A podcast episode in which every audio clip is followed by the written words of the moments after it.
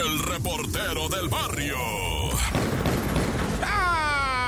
Montes, montes, alicantes, pintos, pájaros, cantantes, culebras, tacatraca, tracatraca, tracatru. Bueno, vamos con estas cosas tan horribles, ¿verdad? Que pasan en Temazcalapa, allá municipio de Taxco, Guerrero. Bueno, yo le digo Taxco, pero es Taxco, así nomás en breve, Taxco, donde están pasando situaciones que no se comprenden, porque mira, se metieron para adentro de una escuela los malandros para sacar al comisario, el comisario de Temazcalapa. Temazcalapa, don Alfonso Cano, que estaba en el patio de la escuela, estaban haciendo una actividad con los alumnos y la canción, y fueron a sacarlo los malandros de ahí. Él se opuso, empezó el jaloneo, los gritos horribles, y pues todo esto en medio de una supervisión. O sea, había otros maestros, estaba el director de la institución, padres de familia, funcionarios municipales, todos estaban ahí, inclusive el comisario, ¿verdad? A quien a jalones y a pues sombrerazos, en el buen sentido, lo trataban de llevárselo y él se opuso, sacaron sus armas de fuego y comenzaron a dispararle al comisionado, quedando muerto en el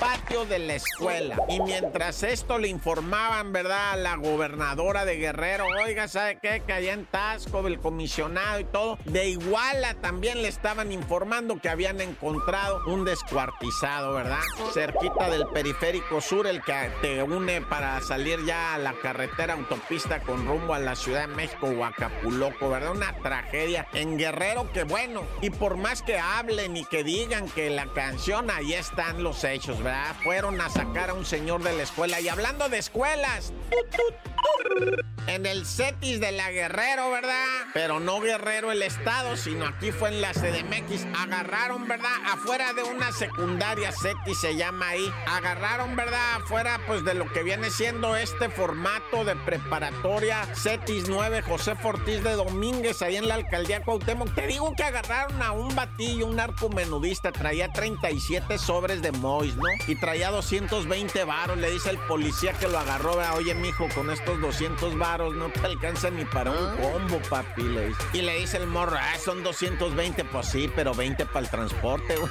o sea, ¿en qué te vas a ir? No, pues sí, nada más traía doscientos varos porque iba empezando, dice el morro. Pero ¿qué te crees lo peor? Que es estudiante, es el narcomenudista de afuera, pero también es estudiante, y todavía peor, tiene distribuidores adentro del CETIS nueve. Así de dramático todo. Naya. ¡Corta!